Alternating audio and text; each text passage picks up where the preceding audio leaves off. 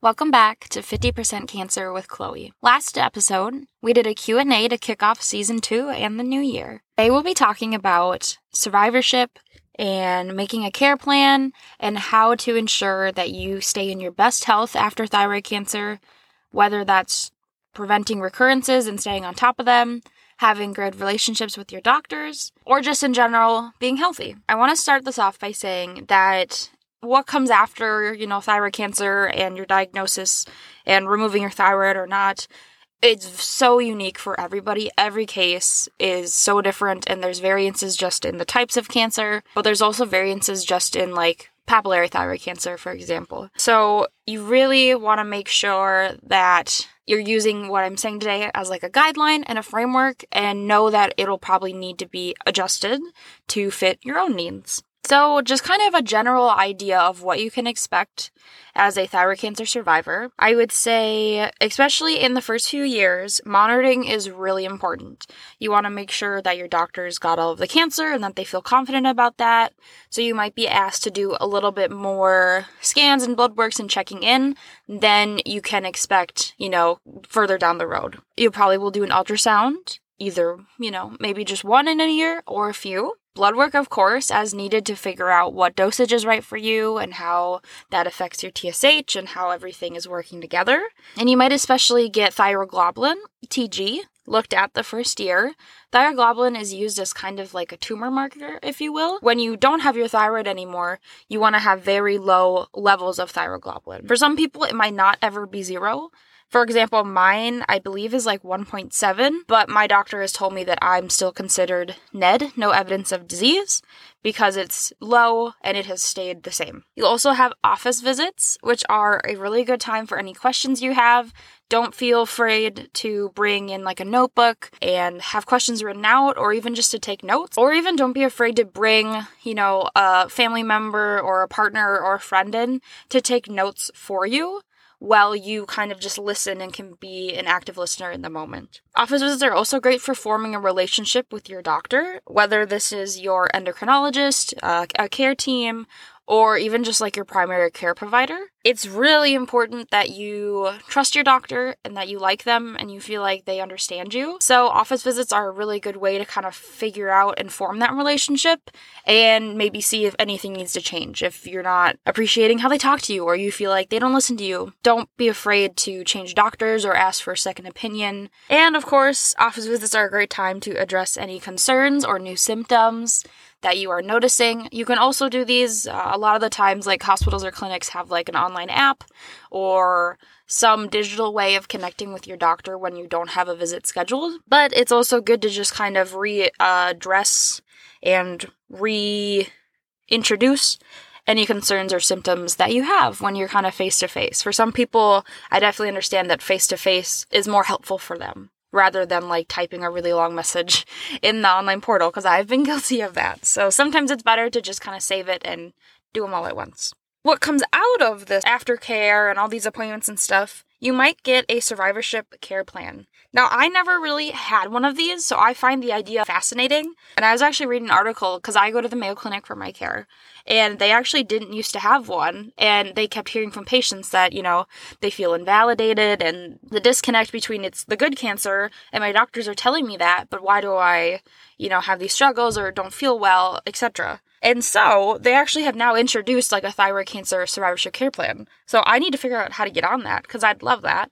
But basically, a survivorship care plan gives you kind of, first of all, like the lowdown on what kind of cancer you had, what they did, all the procedures you've had. So you just kind of get a really great snapshot of here's my case, here's where I'm at. They'd have included in there like a suggested follow up schedule, blood work for scans. So that's where they might tell you, you know, we're going to do ultrasounds one to two times a year, or we're going to do blood work every three months. So a suggested follow up schedule.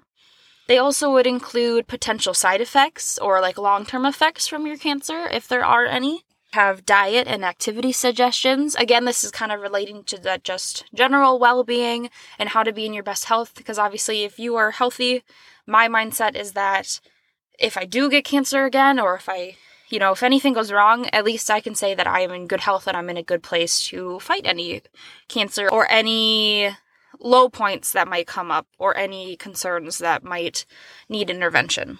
It also included in a survivorship care plan would probably be some reminders to visit with your PCP, your primary care provider, whoever your just kind of general doctor is outside of thyroid cancer. Because again, they want to make sure you're taking good general health of yourself. And speaking of general health, the tricky thing with thyroid cancer is that I really think that it's kind of this survivorship care plan and this relationship with your doctor.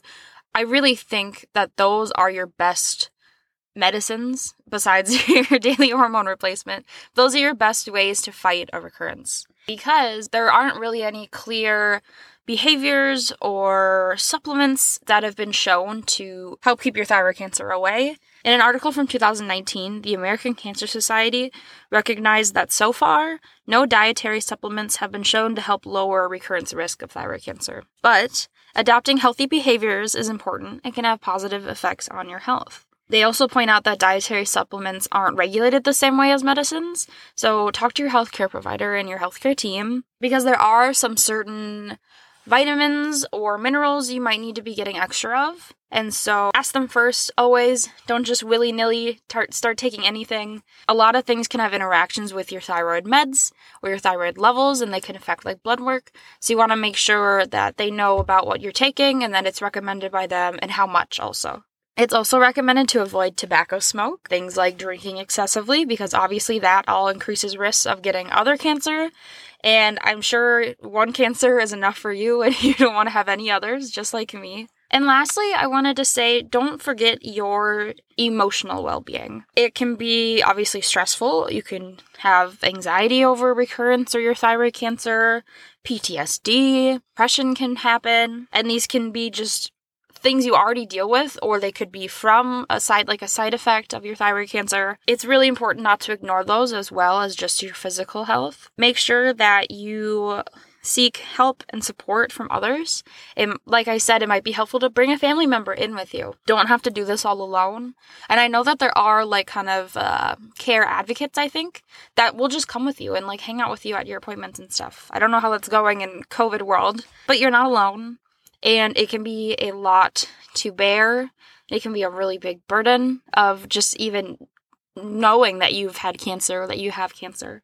So don't forget that as awesome as being healthy and, you know, not sitting for too long and taking a walk or eating well, those are all really important. But you also need to be emotionally and mentally in a healthy spot. That is only going to help you succeed in life and continue living your best life after thyroid cancer. Today, we talked about what comes after all the exciting things of thyroid cancer. You know, making a survivorship care plan, having clear expectations of what might be required of you in terms of visits to the doctor and what sort of behaviors that you can adopt to help prolong your health. Talked about what a survivorship care plan might include. And we talked about not forgetting to take care of yourself, whether that means physically or mentally or emotionally. Thanks for being here. Next week, I am super excited because we're going to have on our first guest, who isn't my boyfriend. and we're going to have Anita on, and she's going to be talking about thyroid cancer and religion, which I am super interested in this topic. I myself have had mixed feelings about it, and it'll be really awesome to hear her perspective, and then I'll also share mine. So that'll be next week. I'm looking forward to it. I hope you are doing well. In the meantime, don't forget to check us out on Facebook and Instagram at 50% Cancer. Bye.